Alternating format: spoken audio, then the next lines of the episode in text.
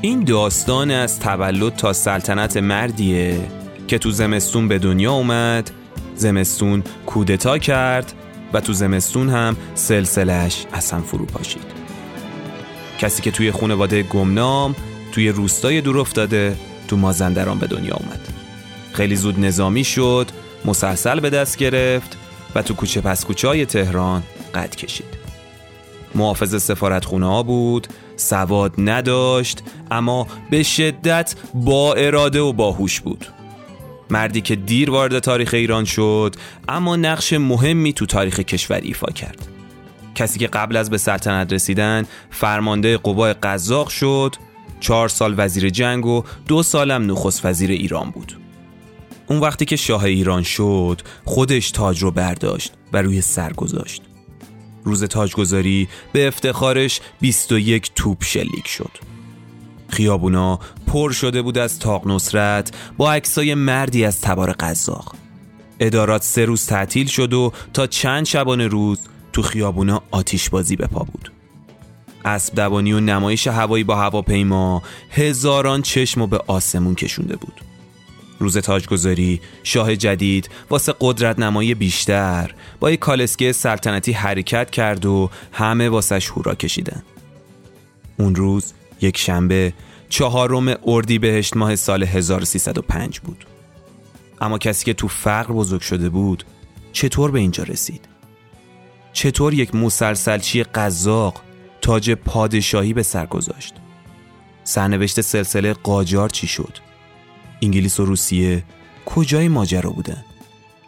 کسی که قرار بود تو آینده یه تکون اساسی به تاریخ ایران بده و پادشاهی رو مدیون پشتکار و ارادش تو نظم دادن به امور تو سمت وزارت جنگ و نخست وزیریش بود رضاخان میرپنج سردار سپه سازنده ایران نوین بود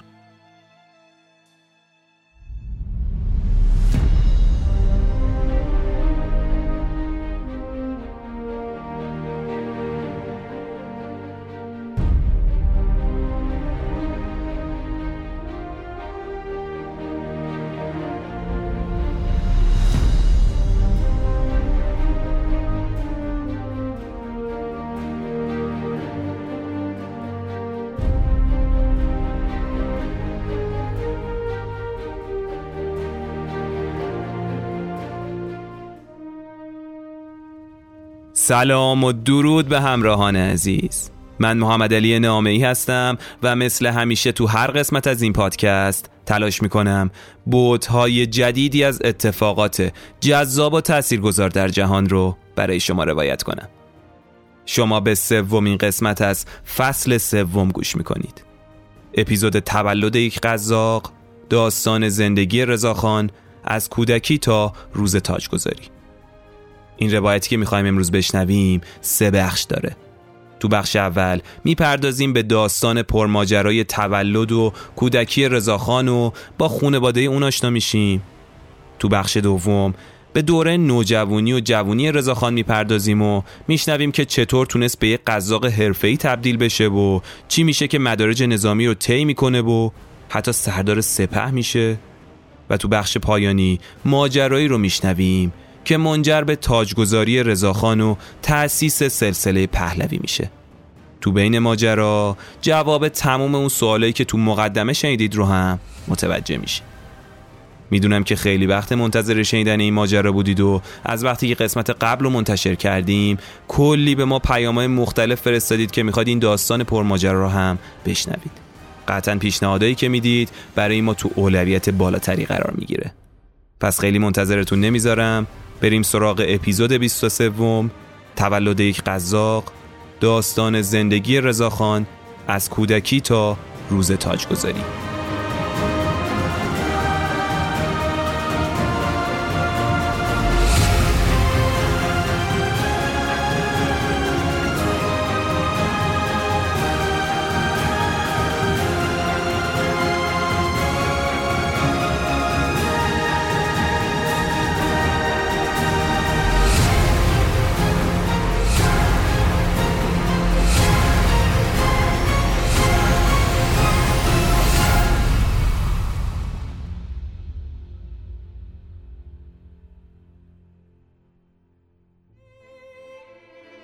ماجرا از آلاشت شروع میشه. یه روستایی تو منطقه سبادکوه مازندران تو دامنه های خوشاب و هوای شمالی کوهای البرز که نزدیک جاده فیروسکو هستش. اما 140 و اندی ساله که نام این روستا با چهره رضاخان گره خورده. خونه ای که رضاخان درش به دنیا اومده هنوز پابرجاست و یه بنای حدود 210 ساله است که همین الان که دارید این قصه رو میشنوید موزه مردم شناسیه و هر روز کلی گردشگر به این روستا میرن تا از نزدیک این خونه رو ببینن. حتما تو کانال اینستاگرام راف کرده تصاویر بخشایی از این خونه رو براتون می‌ذاریم. خونه با صفاییه. من خودم اگه اشتباه نکنم تقریبا دو سه سال پیش بود که رفتم و از نزدیک این روستا رو دیدم. مردم خونگرمی هم داره اونجا. تو بهبایی انقلاب وقتی که می‌خواستن این خونه رو به دستور خلخالی خراب کنن مردم آلاش جلوشون وای میستن و مانع این اتفاق ضد فرهنگی میشن.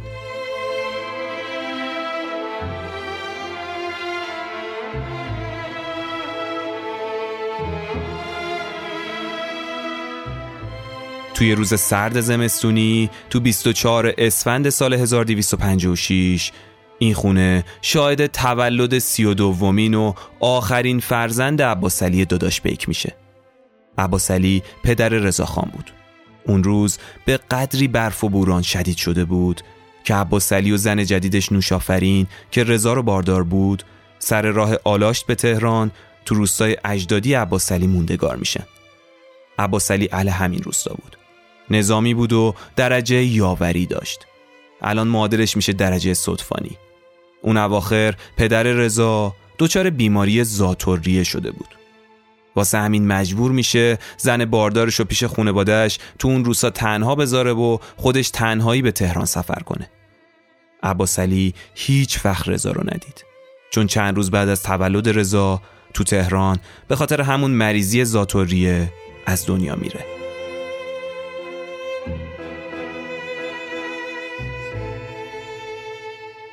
ماجرا رو تا اینجا داشته باشید. می‌خوام یه گریزی هم بزنیم به زندگی عباسعلی و با ماجرای زندگی پدر رضا شاه هم آشنا بشیم. عباسعلی که پدر رضا بود از قوشونچیای دوره قاجار بود.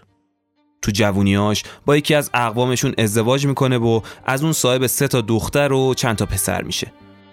تو این بین چند تا همسر دیگه هم اختیار می‌کنه. کم کم پا به سن می‌ذاره اون مریضی زاتوریش هم شدیدتر میشه. یادش میفته که یه دوست طبیبی داره که تو دم و دستگاه یکی از شاهزادهای کله گنده قاجار تو تهران کار می‌کنه. واسه همین رای تهران میشه و میره پیش دوست طبیبش علی خان طبیب و تو دم و دستگاه اون شاهزاده قاجار موفق میشه درجه سرهنگیشم بگیره و حسابی برای خودش به قول معروف پول و پله دست و پا کنه. علی خان ظاهرا از اقوام مادری عباس علی بود. اون وقتی می‌بینه مریضیش داره شدید میشه عباس علی رو تو خونش بستری می‌کنه و از خواهرش نوشافرین می‌خواد که تا از عباس علی پرستاری کنه. پرستاری کردن همانا عباس علی هم یاد روزگار جوونیش بیفته همانا. خلاصه که این قضیه پرستاریه. باعث میشه که عباس علی نوشافرینی که 17 18 سالش بیشتر نبود و از برادرش خواستگاری کنه و باش ازدواج کنه. اینطوری میشه که عباس علی تصمیم می‌گیره خدمت تو قوشون رو رها کنه و برگرده به آلاشت تا بتونه هم جیر مواجبش رو از سوادکو بگیره هم بقیه عمرش رو بازنشسته باشه. حالا عباس علی با همسر 18 سالش میره پیش زن و بچه هاش تو آلاشت. اما طبق رسم اون منطقه عباس علی ساختار شکنی کرده بود. اول اینکه بدون اطلاع سر زن قبلیش هوو ورده بود دوم اینکه رسم طایفه این بود که نباید با غریبه ازدواج می‌کردن و عباس علی علاوه بر این که با غریبه وصلت کرده بود عامل ورود یک خارجی هم به طایفه شده بود. که خب واسه طایفهشون اون زمان خیلی گرون تموم شد نوشافرین از یه خونواده با اصالت گرجستانی بود و تو دوره فتلیشا که 17 شهر قفقاز تسلیم روسیه شده بود اینا به ایران مهاجرت کرده بودن. از طرفی هم نوشافرین زبون مازندرانی رو بلد نبود و نمی‌تونست با مردم آلاشت هم کلام بشه. اینطوری میشه که تصمیم می‌گیرن بردر کوچیک نوشافرین رو که اسمش حسین بود همراه خودشون به آلاشت ببرن تا نوشافرین هم از تنهایی در بیاد. از طرفی هم حال عباس خان هر روز بدتر می شد و داراییاشم تو آلاشت روز به روز بیشتر. به خاطر اون درجه سرهنگی و برخوردن به اون شاهزاده قاجاری هم صاحب کلی املاک و گله و گاو و گوسفند شده بود. اینجا داستانه که عباس مجبور میشه دوباره پیش علی خان بره و دنبال دو درمون مریضی زاتوریش باشه. اینطوری میشه که این میشه آخرین سفر عباس و تو پنج آذر سال 1257 تو تهران از دنیا میره. پیکرش رو به شهر ری می‌برن و کنار حرم عبدالعظیم مشرف به باغ توتی داخل مقبره حاج میرزا باقرخان دفن می‌کنن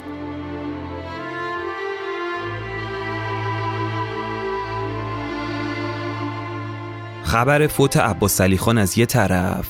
از یه طرفم آزار و اذیتی که خانواده اون واسه نوشافرین داشتن که میگن بیشتر سر مسئله ارث و میراث بود. دلیلی میشه که نوشافرین تصمیم بگیره رضای دو ماهه رو به کمر ببنده و بزنه به دل کوه کمر تا از آلاشت پیش خانوادش تو تهران برگرده. تهرانی که اون موقع تو اون سالا دارالخلافه ناصری بود. اینطوری میشه که سفر سخت و پرماجرای نوشافرین از آلاشت به تهران شروع میشه.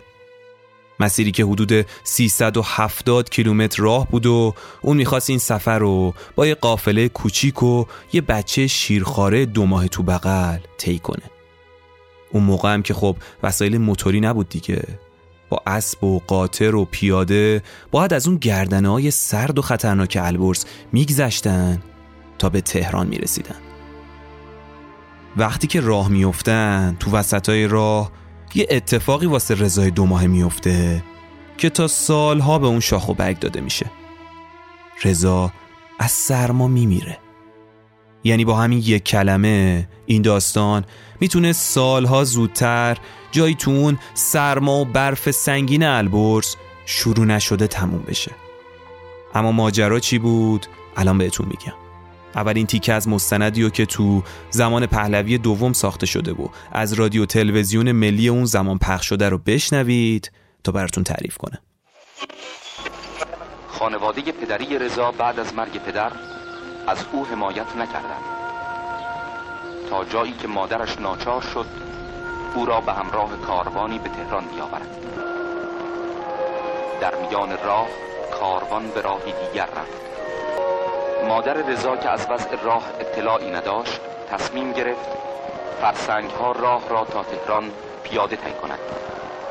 کودک شیرخوار در هوای سرد کوهسار سرما زده شد. در طفل نیمه جان را به دفت خانه بین راه رسانید مشیت الهی جان تازه‌ای در کالبد کودک سرمازده دهید این یکی از روایت هایی بود که در مورد مرگ این نوزاد گفته شده و خب تو رادیو تلویزیون اون زمانم پخش شده بود. اما ما تو چند تا منبع دیگه روایت های دیگه هم پیدا کردیم ولی صد درصد درست و غلطش رو نمی‌تونیم تایید یا رد کنیم. ولی چون ماجرای جالبیه و چند جا هم بهش ارجا داده شده براتون تعریف می‌کنم. یکی از این روایت ها اینه. این عین متن روایتیه که میگن واقعیت هم می‌تونه داشته باشه. من عین متن روایت رو می‌خونم. به هر حال نوشافرین و همراهان با دشواری فراوان طی طریق کردند. زیرا تنها وسیله نقلیه آن زمان اسب و قاطر بود. طفل شیرخوار در این سرما تاب زنده ماندن نداشت. هرچه را که به این نوزاد چهل روزه می پوشاندند اثری در گرم کردنش نداشت. همه از وضعیت جسمانیش نگران بودند. نوزاد همچون مرده بدون حرکت بود و به زحمت نفس می‌کشید. با درایتی که مشهدی حسین به خرج می دهد را در توبره قرار داده و به پوزه اسب در حال حرکت نزدیک کرده و میبندند. گرمای بازدم اسب که در فراز و نشیب جاده به تندی نفس نفس می‌زد و راه میپیمود به کودک زندگی تازه‌ای میبخشد. طفلی که هر لحظه انتظار مرگش را داشتند دست و پا می‌زند و نوید ماندن می‌دهد. بالاخره به کاروان سرای بین راهی که برای استراحت کوتاه مدت مسافران درست شده بود رسیدند و به تجدید قوا پرداختند. مادر و همراهان خوشحال از اینکه کودک را زنده به تهران میرسانند. با کمک حاج امام قلی و مشهدی حسین بقیه راه را به سلامت طی کرده و به خانه نزدیکان می‌رسند و در آنجا اتراق می‌کنند. خب این روایت اول بود. روایت دومو میگن خود رضا چندین بار واسه محمد علی فروغی روایت کرده.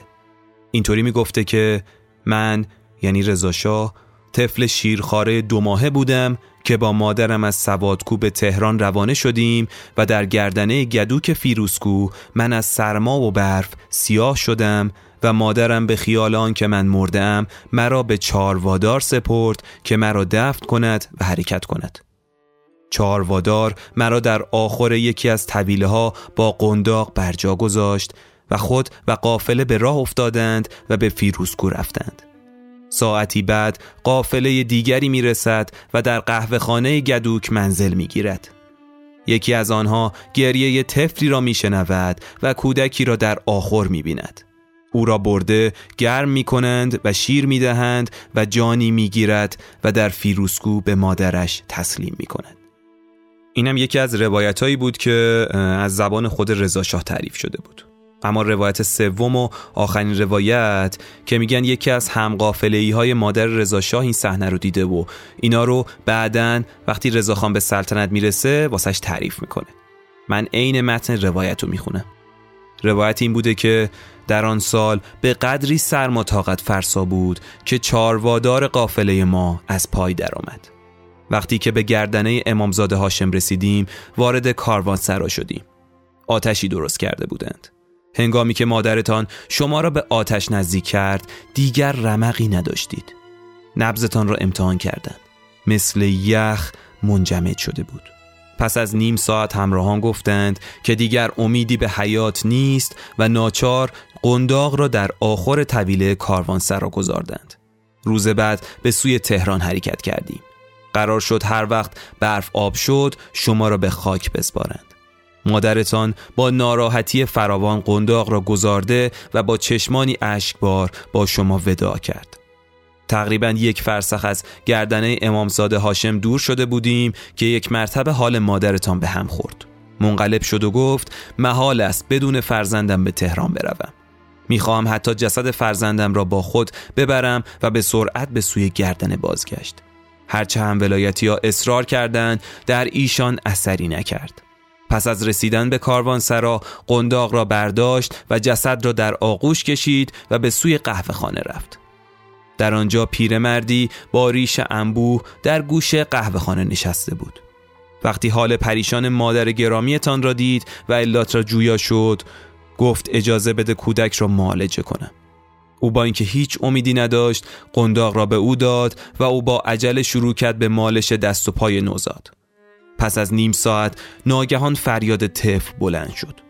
بهت و حیرت همه مسافران را فرا گرفت. هیچ کس پیرمرد را نشناخت حتی نماند که پولی به او بدهیم. اینم از روایت آخر که البته خودم یک مقدار این روایت ها حماسی می‌دونم. اما چون می‌دونم برای شما هم جالب بود براتون تعریف کردم. میگن رضاخان تو تمام دوران زندگیش فقط یک بار رفته آلاشت و اونم وقتی بوده که وزیر جنگ شده بوده و با چند تا سرباز پیش همسر برادر فوت شدهش رفته بود و تو همون خونه پدریش سراغ مشتاقا مردی که تو بچگی براش از آلاشت سورساد میفرستاد تهران رو گرفت. مشتاقا یه دستفروش اهل آلاشت بوده که باشلوق و یه سری خرتوپرت میووده تهران رو میفروخته. از وقتی که رضا و مادرش اومده بودن تهران تنها کسی که از اون روستا باشون ارتباط داشت همین مشتاقا بوده. از سر معرفت هر موقع می‌رفت آلاشت و برمیگشت تهران واسه بچه و مادرش قلات و برنج و اینجور چیزا می آورد رضاخان روزی که میره آلاشت دستور میده که مشتاقا رو بیارن پیشش. سه نفر با نام مشتاقا تو آلاشت زندگی می‌کردن. هر سه نفر رو میارن پیش رضاخان و رضاخان مشتاقای اصلی رو می‌شناسه و با گرمی بهش میگه که می‌خوام کاری واسط انجام بدم بگو چی کار کنه. علاقه داری بیای تهران؟ مشتاقا هم میگه خیر آقا همینجا خوبه. ولی رضاخان واسش تا آخر عمر مقرری تعیین می‌کنه. اینم بگم جالبه. میگن رضا تو ده سال آخر سلطنتش فقط یه بار به زیارت قبر پدرش میره. یکی از درباریا پیشنهاد میده که سنگ قبر کوچیکه و برازنده پدر رضا نیست. عوضش کنیم و خلاصه یه مزار دیگه ای واسش درست کنیم که رضا شاه مخالفت می‌کنه و میگه که میل دارم سنگ قبر پدرم به همان طریق که در روز اول گذارده باقی بماند و یادگاری از آن روزها باشد.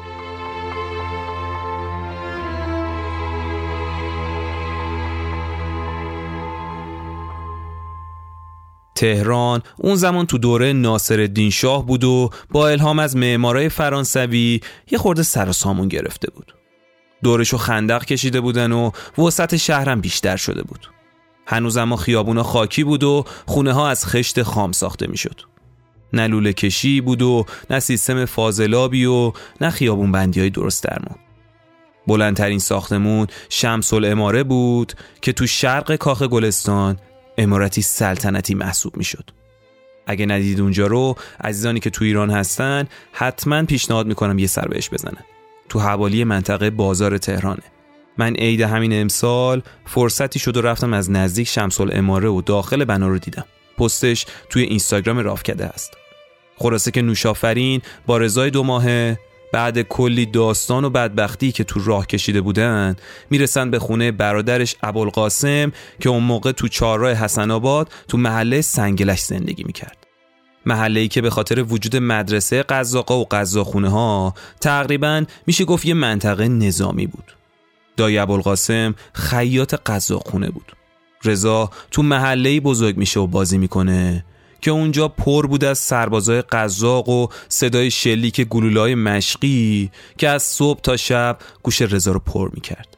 نره و فریاد آموزش های نظامی تو این محله یه چیز عادی بود.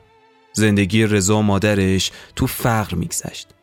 رضا تو دوران کودکی به خاطر امرار معاش مجبور بود تو کارگاه مسگری کار کنه. مادرش نوشافرینم. چند سال بعد با یه آقایی به اسم جعفر آتابای ازدواج می‌کنه. میگذره و بعد ازدواج نوشافرین دایی ابوالقاسم رضای 14 ساله رو با خودش به قزاخونه می‌بره تا شاگردی کنه. اون زمان اکثر کسایی که عضو نیروهای قزاق می شدن جوانایی بودن که معمولا سواد نداشتن و اغلب قشر فقیر جامعه بودن. کنار این نیروها نیروهای ژاندارمن بودن که جلوتر داستانش رو براتون تعریف می‌کنم. تربیت نیرو تو قزاخونه ها بر اساس تربیت قزاقان تزاری روسیه بود. نوجوانا با اون تربیت زمخت و سخت روسا تبدیل می شدن به یه سری نظامی خشن و منظم. دیدن این تمرین های هر روزه قزاقا و کارهای هیجان انگیزشون واسه رضا خیلی جذاب بود. آرزو می‌کرد تا یه روز مثل این قزاقا های نظامی کنه اسب داشته باشه و بتونه از روی این اسبا بالا و پایین بپره. اون دوستاش وقتی بزرگ میشه یکی از اعضای نیروهای قزاق که اون زمان منسجمترین نیروی نظامی ایران بودن باشه. یکی از جذابیت های قزاقا واسه رضا لباس های پرمدال و تر و تمیز فرماندهای روس قزاخونه ها بود.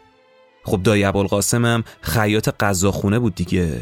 اینم این لباسا رو می‌دید. کیف می‌کرد.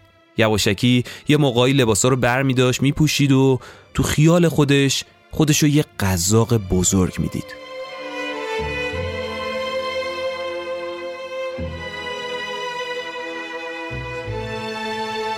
رضا اول تو غذاخونه کارهای خدماتی می‌کرد. به جای دستمزدم بهش غذا و لباس می‌دادن. یکم که گذشت به درخواست خودش تحت آموزش قرار می‌گیره تا یه قزاق بشه. اونقدر باهوش و جسور بود که چند ماه بعد وارد دسته تیربارچیا میشه. استعداد خوبی هم تو تیراندازی با مسلسل پیدا می‌کنه و همین عامل باعث میشه تا پسفند نام مسلسل ها اولین لقب رضا بشه. حالا تو غذاخونه همه اونو به نام رضا ماکسیم میشناختن. همین آموزشایی که از دوران جوونی تو غذاخونه می‌دید باعث شد کم کم روحیه رضا یه روحیه نظامی و کاملا منضبط بشه. حالا نظم و جدیت تو کار واسش از هر چیزی مهمتر بود. سنگلچ از محلهای قدیمی تهران بود که کوچه پس کوچه های درهمی داشت و جبر جغرافیام باعث شده بود رضا تو این محله مراوداتش بیشتر با نظامیا و قزاقا باشه. زندگی سطح پایین رضاخان و هش و نشرش با قشرای سطح پایین جامعه اونو بیشتر از همه با شرایط اجتماعی ایران آشنا می کرد. رضاخان 29 ساله بود که مزفر دینشاه قاجار قانون مشروطه رو امضا می‌کنه. تو این دوره بود که اون یه مدت محافظ سفارتخونه های هلند و آلمان شد. روزایی که رضاخان به عنوان محافظ سفارتخونه ها کشیک می‌داد، انقلاب مشروطه تو سراسر ایران در حال شکل گرفتن بود. اگه فرصتی بشه حتما در مورد انقلاب مشروطه براتون یه اپیزود می‌سازیم.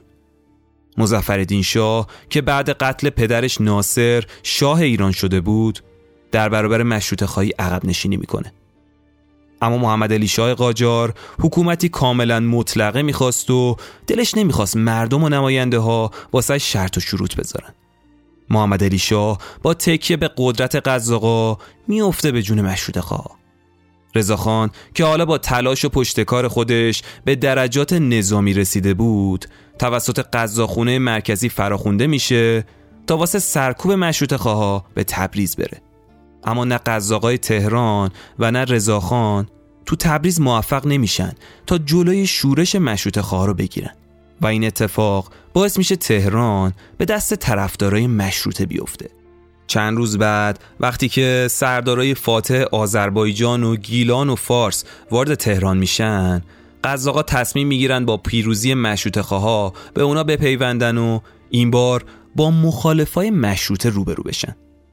قزاقا کنار جاندارمری از نیروهای منسجم اون زمان بودن که هم تعدادشون زیاد بود هم تجهیزات نظامی خوبی داشتن.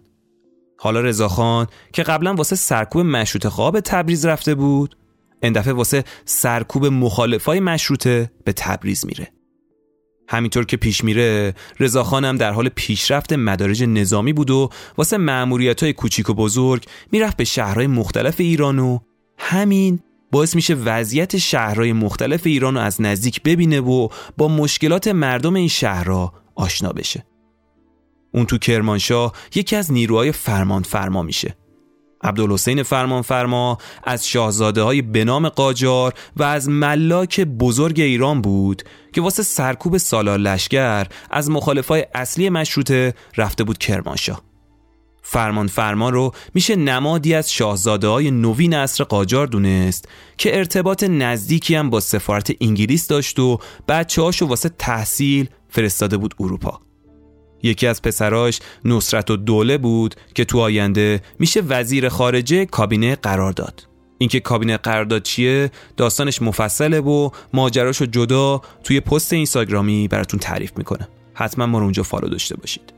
این آقا اونقدر پولدار بود که افسانه زیادی از املاک و ثروتش سر زبون افتاده بود. املاک زیادی تو تهران و کرمان و کرمانشاه و فارس و کلی شهرهای دیگه داشت. همین الان محله فرمانیه تهران که یکی از مناطق گرون قیمت تهران محسوب میشه.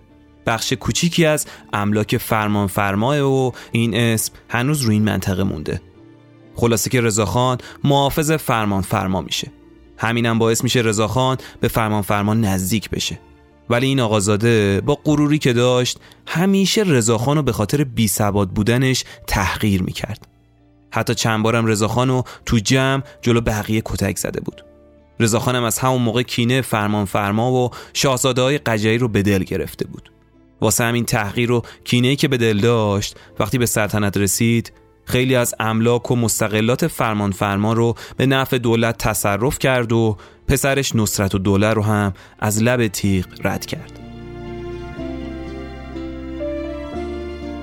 رضاخان بعد از کرمانشاه به همدان میره و تو آتراید همدان یا همون قزاخونه همدان مشغول خدمت میشه. تو همون دوران با دختری به اسم تاجماه آشنا میشه و باش ازدواج می‌کنه و ازش صاحب دختری به اسم همدم میشه. دختری که بعدها لقب همدم و سلطنه می‌گیره. البته رضاخان بعدها سه همسر دیگر رو هم اختیار می‌کنه. تاج الملوک که مادر محمد رضا بود قمرون ملوک که مادر قرامزا پهلوی بود و اسمت دولت شاهی که از نوادگان فتلی شاه بود و رضا شاه علاقه زیادی هم به این خانم داشت. حضور رضاخان تو همدان مصادف میشه با جنگ جهانی اول و با اینکه ایران اعلام بیطرفی می‌کنه و قرار بود امنیتش به خطر نیفته اما انگلیس و روسیه در مقابل آلمان و عثمانی قرار می‌گیرن و عملا ایران میشه محل درگیری این دوتا جبهه با هم. ایران هم واسه نجات از دست روس و انگلیس به آلمان پناه می‌بره. اینطوری میشه که نیروهای نظامی داخلی هم روی هم وای میستن خب قزاقا دست پرورده و تحت امر روسا بودن و ژاندارمری هم از آلمانا حمایت می‌کرد. نتیجه این رو در رویی به روزایی ختم میشه که اشغال ایران یه قحطی بزرگ رو تو زمان جنگ جهانی اول واسه ایران به همراه میاره. قحطی که جون خیلی از ایرانیا رو می‌گیره.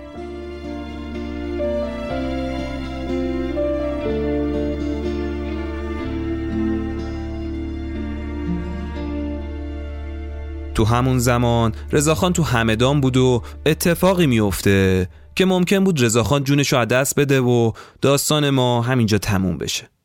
ماجرا این بود که رضاخان که از فرمانده اصلی قزاق شده بود می‌خواست با نیروهاش در برابر ژاندارمری همدان بیسته و اونا رو تسلیم کنه.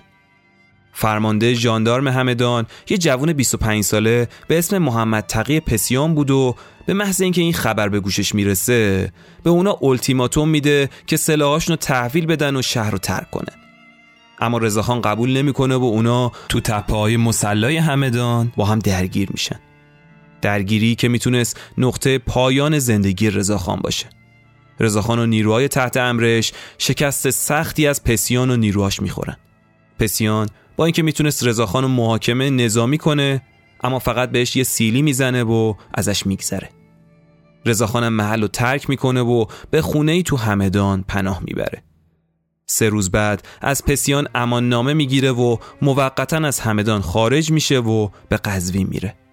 اون زمان جاندارمای باسواد محصول آموزش سوئدیا و آلمانیا بودن و از اونجایی که اهل مدارا بودن مردم اونا رو بیشتر از قزاقا قبولشون داشتن. چون قزاقا اکثرشون خشک و خشن بودن و محصول آموزش روسا که باعث می‌شد مردم از اونا بترسن و بیشتر حساب ببرن. معمولا هم مثل جاندارما اصولا اهل گذشت و بخشش نبودن. خلاصه که چند سالی میگذره و حالا کم کم جنگ جهانی اول داشت تموم می‌شد که انقلاب کمونیستی روسیه تزاری این کشور رو از جریان جنگ و تحولات ایران خارج می‌کنه. این یعنی اینکه قزاقا داشتن پشتیبانشونو از دست می‌دادن. انگلیسی هم که با خروج روسا همه کاره شده بودن اکثر امور رو تو ایران دوره احمد شاه قاجار به دست می‌گیرن. اونا می‌خواستن به قزاقونه ها مسلط بشن. واسه همین با کمک فرماندهای قزاق ایرانی روسا رو از میدون به در می‌کنن. همون موقع هم رضاخان مسئول میشه تا تو یه کودتای داخلی تلرژه فرمانده قزاخونه رو برکنار کنه. سال 1296 انگلیسی ها می‌فهمن که قزاقی به اسم رضاخان چهره که میشه روش واسه آینده ایران سرمایه گذاری کرد رضاخانم بعد اون کودتای داخلی تو قزاخونه میره به جنگ و قیام با جنگلیا. رضاخان تو درگیری با جنگلیا شکست می‌خوره. اما حرکتی بود که اگه انجام نمی‌شد شاید شهرهای شمالی ایران واسه همیشه از ایران جدا می‌شد. قیام جنگلیا به زعم خودشون علیه هرج و مرج موجود به رهبری سید یونس معروف به میرزا کوچک خان بود که بیشتر به نهزت جنگل شناخته میشه. کسی که به گفته برخی ادعای جدایی طلبی داشت. تو جریان جنگ و گریز رضاخان و میرزا کوچک خان جنگ جهانی اول تموم میشه. انگلیسیام که دیگه دلیلی واسه حضور پرهزینه تو ایران نداشتن کم کم به فکر خروج نیروهاشون از ایران افتادن. اما از طرفی هم می‌خواستن وقتی ایران رو ترک می‌کنن خیالشون از بابت ایران راحت باشه. واسه همین شخصی به اسم جنرال آدموند ساید رو به ایران میفرستن تا هم مقدمات خروج نیروهای انگلیسی رو از ایران فراهم کنه هم مأموریت مهمی رو به رضاخان محول کنه.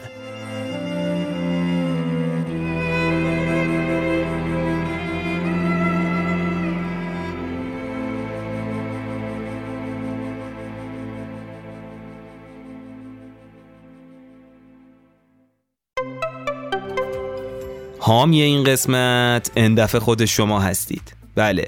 می‌خوایم تو این قسمت شما شنونده های عزیز رو به عنوان حامی مالی کنار خودمون داشته باشیم و به یه تجربه جدید برسیم. همونطور که می‌دونید تیم ما داره با علاقه و به رایگان اپیزودا رو در اختیار شما قرار میده. اما خب تولید و نگهداری پادکست اصولا هزینه های بالایی داره. هدف ما ارائه محتوای رایگان برای دسترسی راحتتر در سطح عموم افراد جامعه است. ولی خب حمایت شما هم از پادکست راف کرده باعث پیشرفت بیشتر در توسعه زیرساختهای لازم و انگیزه بیشتر تیم تولید پادکست راف کرده برای اپیزودهای پیش رو میشه. برای همین ما چند تا بستر براتون فراهم کردیم. تا هر مبلغی که تمایل داشتید چه ریالی و چه ارزی از ما حمایت مالی کنید. لینک این بسترها رو هم هم تو توضیحات اپیزود قرار دادیم و هم تو سایت راف کرده تو منوی حمایت مالی می‌تونید بهش دسترسی داشته باشید. اینم اضافه کنم که باعث دلگرمی ماه که شنونده های عزیزی مثل شما خونواده بزرگ رافکده رو تشکیل دادن و تو هر قسمت از ما حمایت های مختلف می‌کنن. چه حمایت های مالی و چه حمایت های معنوی و معرفی ما به افراد مختلف. و از اینکه کنار شما هر روز داره کامیونیکیشنمون بزرگ و بزرگتر میشه به خودمون میبالیم و این مسئولیت ما رو نسبت به شما بیشتر می‌کنه. منتظر حمایت های شما هستیم. بریم سراغ ادامه ماجرا.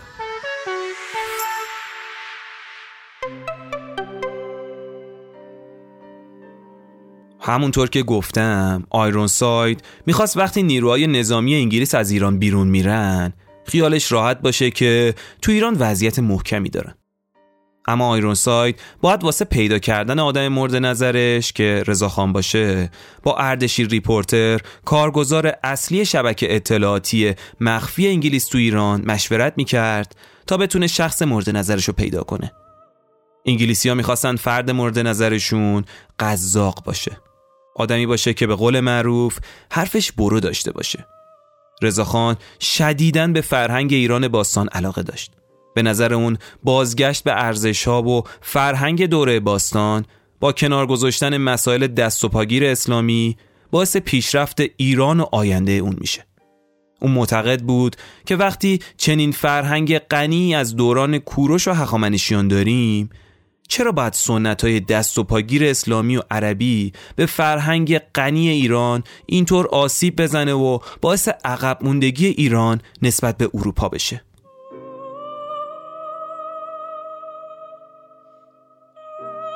رضاخان تو روزایی که آیرون ساید و ریپورتر دنبالش بودن تو قزوین بود. اون تو گراند هتل قزوین با آیرون ساید و یه افسر انگلیسی دیگه ملاقات می‌کنه.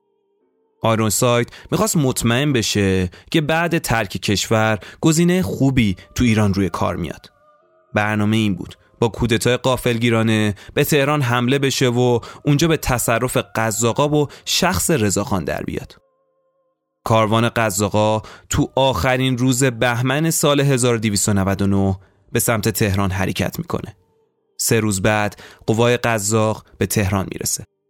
اما این بازی نظامی که به کارگردانی آیرون سایت می‌خواست اتفاق بیفته احتیاج به یه بازیگر سیاسی هم داشت که بتونه هرج و مرج سیاسی پایتخت رو مهار کنه. اون بازیگر سیاسی سید زیا بود که بین راه با رضاخان همراه میشه و با هم راهی تهران میشن. سید زیا هم جزی از برنامه های آیرون ساید بود. سید زیا و دین تبا یکی از اعضای کمیته آهن بود. یه روزنامه نگار روحانی زاده که تمایلی به مسائل مذهبی نداشت و قلم تند و تیزی داشت و تو روزنامه شرق و روزنامه رد حسابی از خجالت مخالفاش در می اومد و درباره فواید همکاری با انگلیس کلی مطلب می نوشت. خیلی خلاصه اگه بخوام کمیته آهن رو هم معرفی کنم این بود که اولا یه کمیته بود که تو تهران تشکیل شده بود و اعضای اون کمیته از وضع به هم ریخته دولت ها شکایت داشتن و دولت های ناپایدار رو علت بدبختی ایران می‌دونستن. اعضای کمیته آهن تصمیم گرفته بودن دست به دست هم دولتی آهنین و قوی درست کنن و اگه نتونستن با ترور بزرگان و سیاستمدارا افراد فاسد رو از بین ببرن. همکاری سید زیاب و آیرون ساید یه همکاری دو جانبه بود. هم آیرون ساید به هدفش می‌رسید هم سید زیاب و کمیته آهن از شر دولت مردای فاسد زمان قاجار راحت می شدن.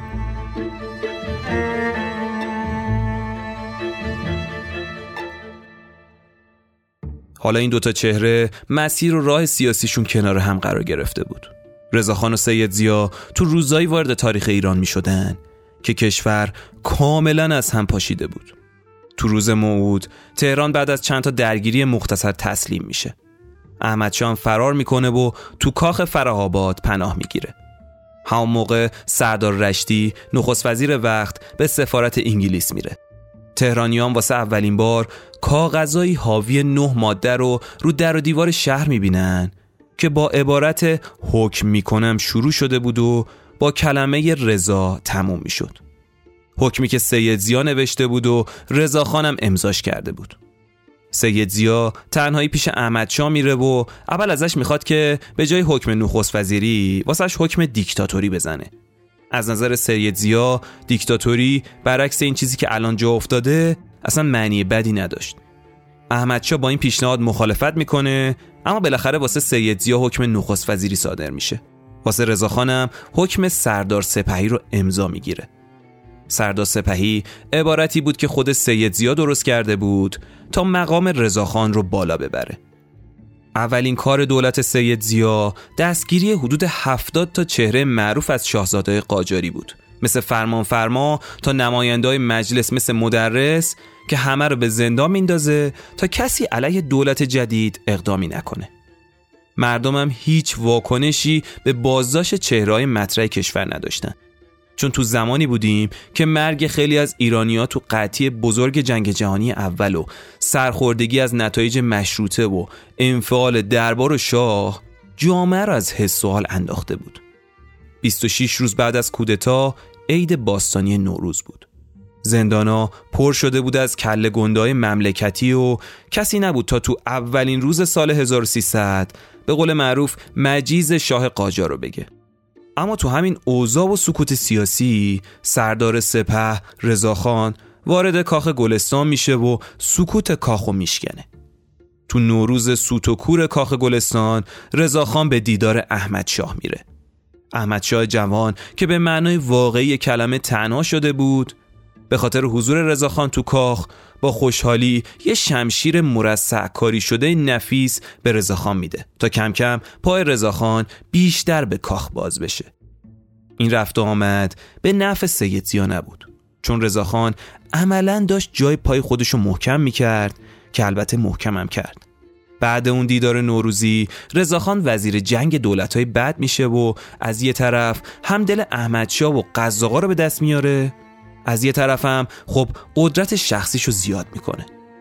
رضاخان با پشت کارش اونقدر سر زبونو میفته که روزنامه ها با کاریکاتور و مطالب مختلف ازش حمایت می‌کردن و اونو منجی ایران لقب می‌دادن.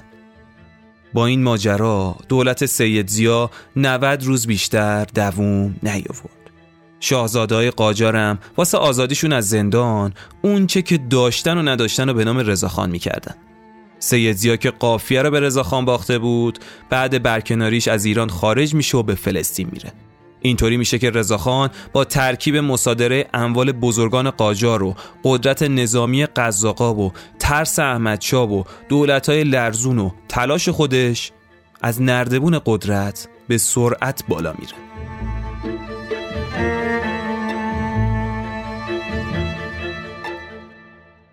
رضاخان تو آبان سال 1302 نخست وزیر ایران میشه.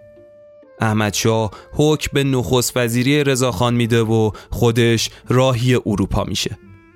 رضاخان تا مرز همراه احمدشاه میره تا کسی مشکلی واسه احمدشاه درست نکنه. اون آخرین شاه قاجار رو تحت مراقبت شدید از مرز عبور میده. این آخرین حضور احمد شاه قاجار تو ایران بود. رضاخان بعد از فرستادن احمدشاه به فرنگ عملا صاحب کاخ گلستان شده بود. او می‌خواست قدرت تو کشور رو یه دست کنه و کشور رو از هرج و مرج خارج کنه. واسه همین اول قشرای سنتی مثل روحانیت و بخشی از اشایه رو که اون موقع هر کدومشون ساز خودشون رو می‌زدن و یه بخشی از مملکت رو صاحب شده بودن و خواستار جدایی طلبی از مناطق خودشون از کشور بودن و سرکوب می‌کنه.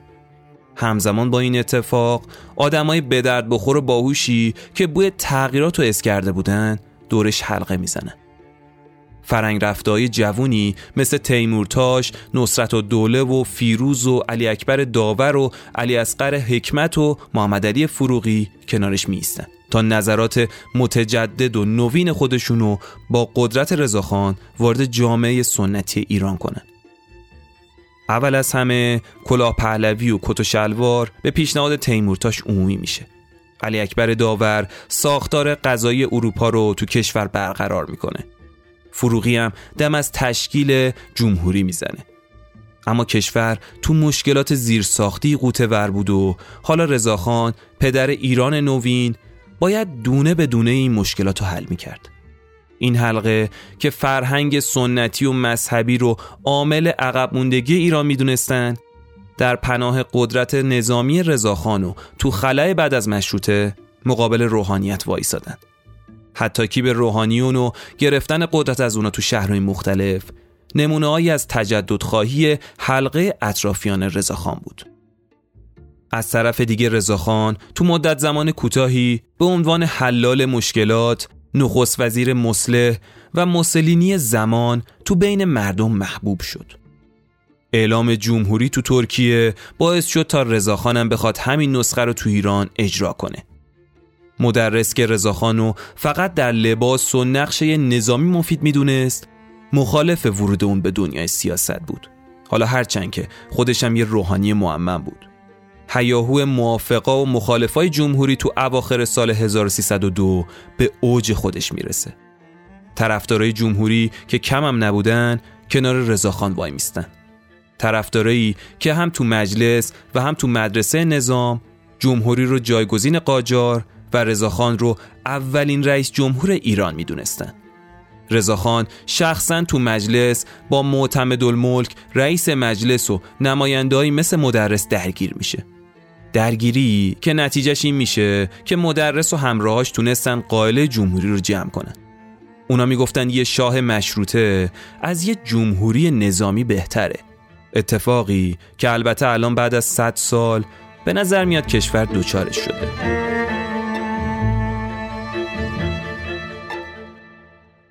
بگذاریم احمد که تو اروپا بود از اونجا رضاخان رو از نخست وزیری عزل می‌کنه. رضاخان بعد از این ماجرا استعفا میده و قهرکنان به ملک شخصیش تو رودهن میره. فرماندهای قزاق هم بعد اینکه این ماجرا رو مطلع میشن صدها نامه به احمدشاه میفرستن و اونو تهدید می‌کنن که اگه رضاخان به تهران برنگرده به تهران لشکر کشی می‌کنن. تو ماجرای نامه ها یه حلقه دیگه دور رضاخانو می‌گیره.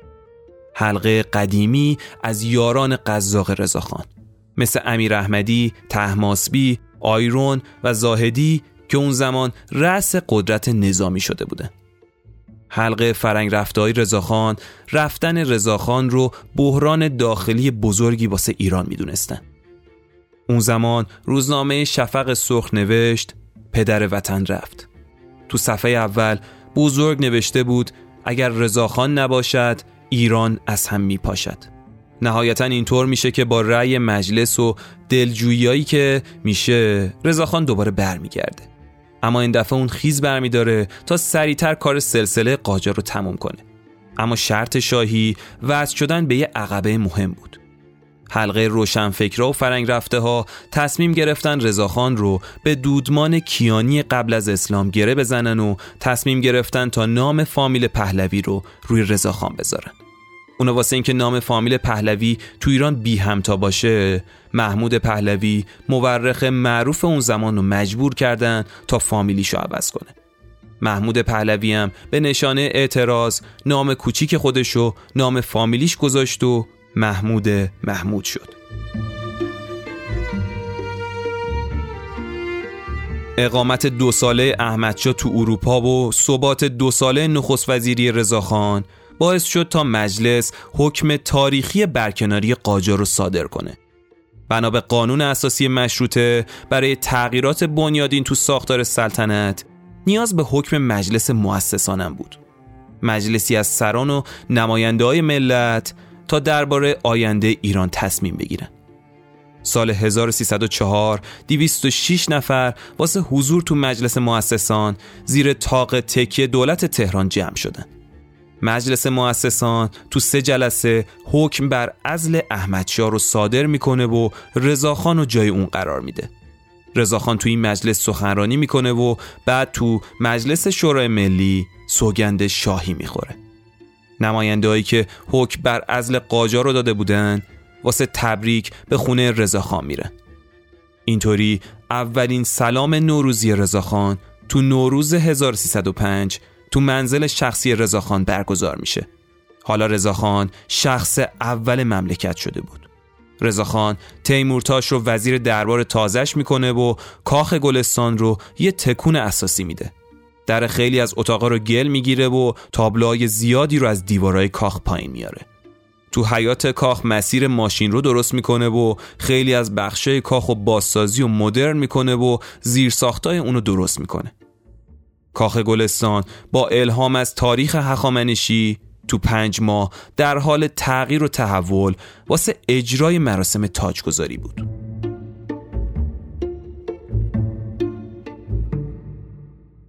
طبق دستورات تیمورتاش 20 زرگر تاج جدید شاهی رو می‌سازن. عبدالوهاب زردوز شنل ترمه سفید معروف شاه رو مروارید دوزی می‌کنه. خیابونا مملو از تاق نصرت با عکسای رضاخان میشه. ستونای چوبی با پارچه های مورب به رنگ پرچم ایران در میان. ادارات تا سه روز تعطیل میشن و شبا تو پایتخت آتیش بازی راه میافته. یک شنبه چهارم اردیبهشت سال 1305 رضاخان بر روی تخت نادری تو تالار تاجگذاری کاخ گلستان خودش تاج شاهی رو از تیمورتاش می‌گیره و به سر می‌ذاره. محمد رضای هفت ساله هم که حالا ولیعهد ایران شده بود کنار تخت ایستاده بود.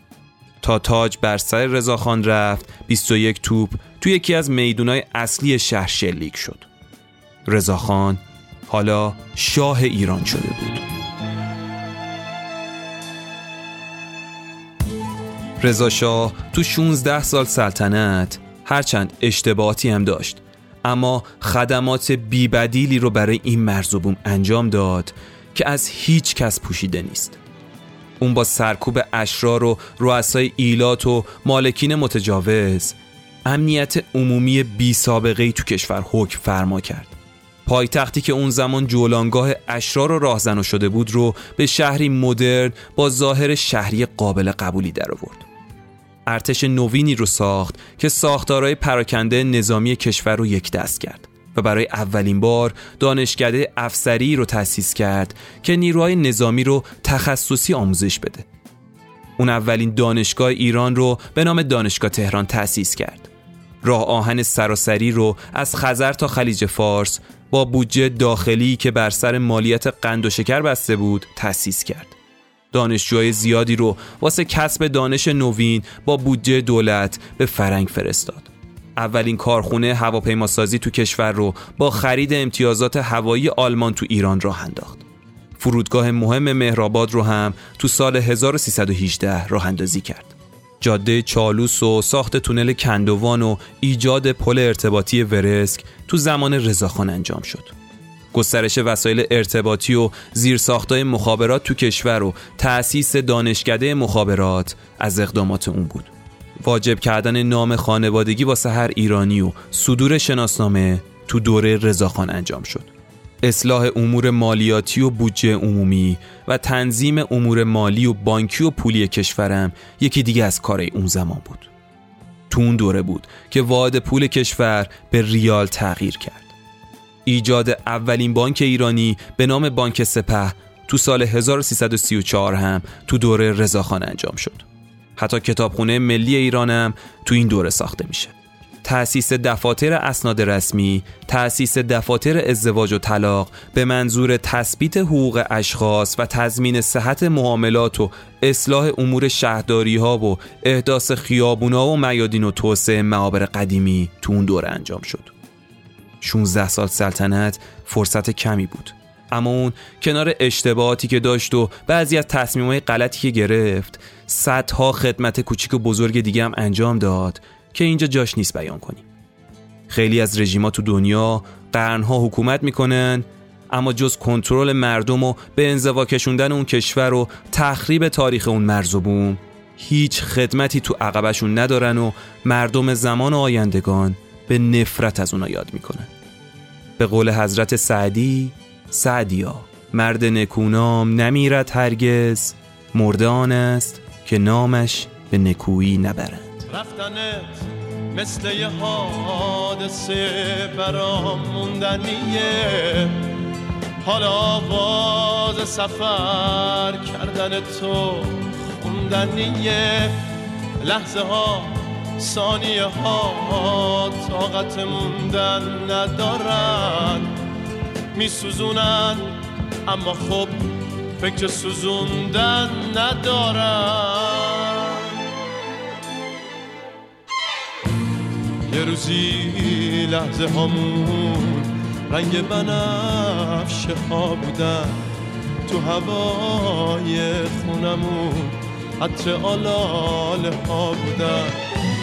تن من جسم تو یکی نبودن اما یه جون زیرا تاب جدا اما یکی سایه هامون. حالا اون اسب بزرگ آهنی منتظره تا تمومی وجود منو هم راش ببره.